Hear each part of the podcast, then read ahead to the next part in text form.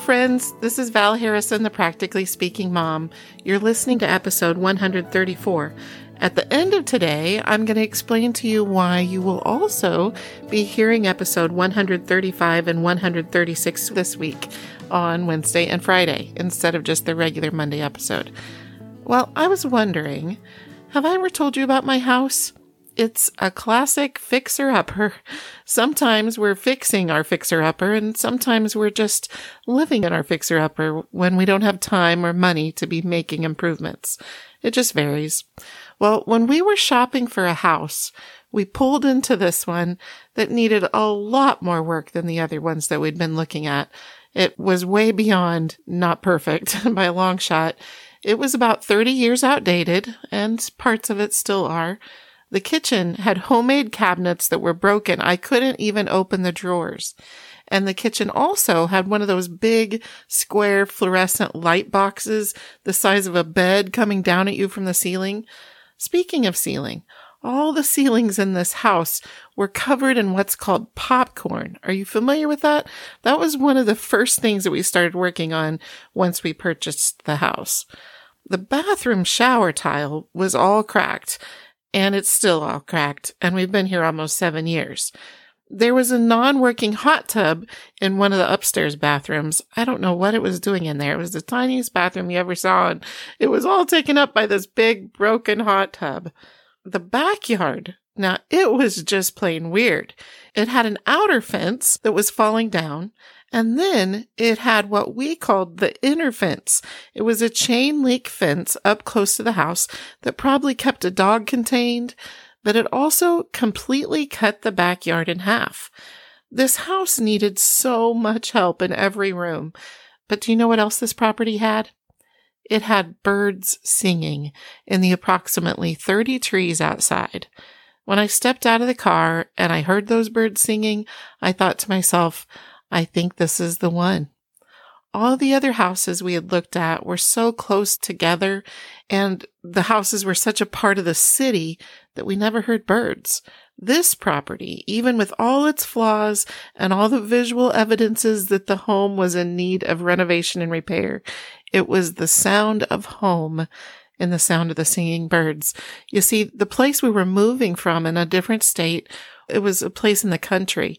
We were out on five acres and our kids got to enjoy growing up, exploring and discovering and, and just enjoying nature, a respite from the city and a respite from the rest of life. And so when we came here, even though it wasn't the five acres that we were used to, it was the sound of nature. The birds represented wide open space. They were the symbol of fresh air and foliage and abundance. That means we weren't just buying a house, we were buying all this nature in which we could spread out, plant things, play, and relax. The nature factor more than doubled the potential of this property. The birds also represented a buffer between us and the city, the fast paced life of the city, the noise of the city, the crime of the city, the pollution of the city. Living out on the edge of town meant a daily escape from the world. My intentional mom friends, just like those birds set the atmosphere of this property, so we mamas set the atmosphere of our family. In fact, the atmosphere of our mama heart spills over and becomes the atmosphere of our home.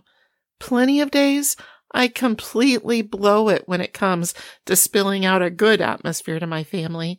Pressure, anxiety, discontentment, feeling rushed, or worried or frustration, it can so easily slip into our hearts and spill out into our family life.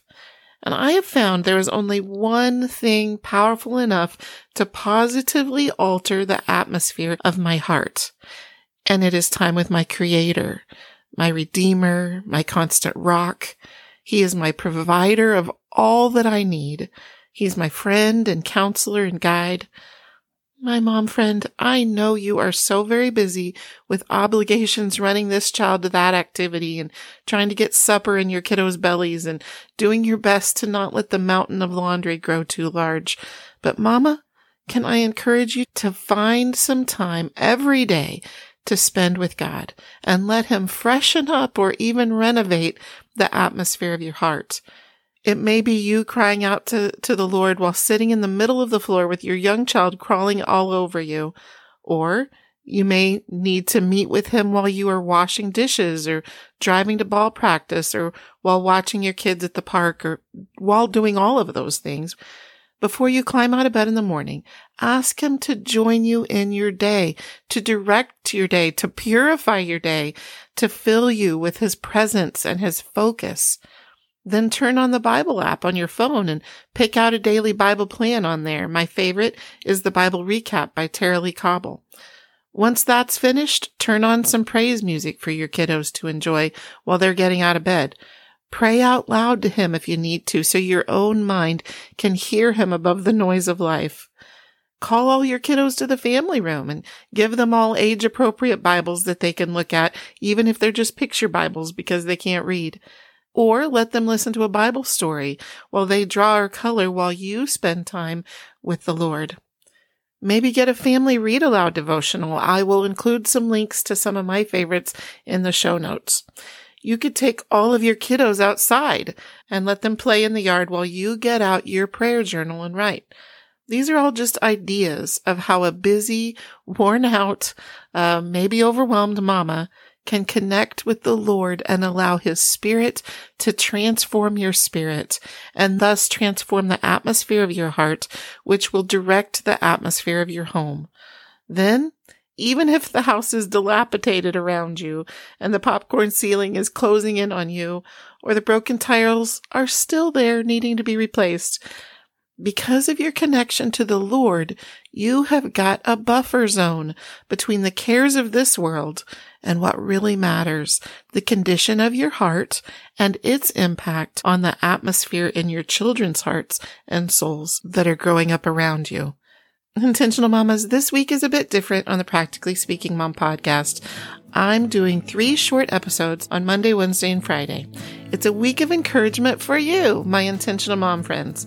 Then, beginning next week, we will be back to our usual Monday episodes again. This month, we'll be tackling the have tos in life. That's right, we'll be beginning some new episodes in the Lasso Your Life series, including mom hacks for figuring out how to get your kiddos to clean their room without destroying the parent child relationship in the process. I'll see you here this Wednesday for more of our week of encouragement for the intentional moms building strong families on the Practically Speaking Mom podcast.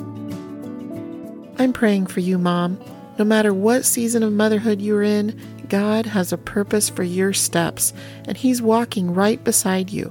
When you weep, he weeps with you. And when you're anxious, He wants to be your comfort and your peace. And then, when your journey begins to reveal the redemption and victory that He was working on for you all along, God is going to be rejoicing with you on that day too. It's been an honor to spend time with you today. If this podcast has been a blessing, share it with a friend, leave a review, and head over to practicallyspeakingmom.com to subscribe to my weekly email that contains that week's podcast episode, blog post, and show notes. Join me on Instagram at Practically Speaking Mom and in my Facebook group, Intentional Mom Strong Family.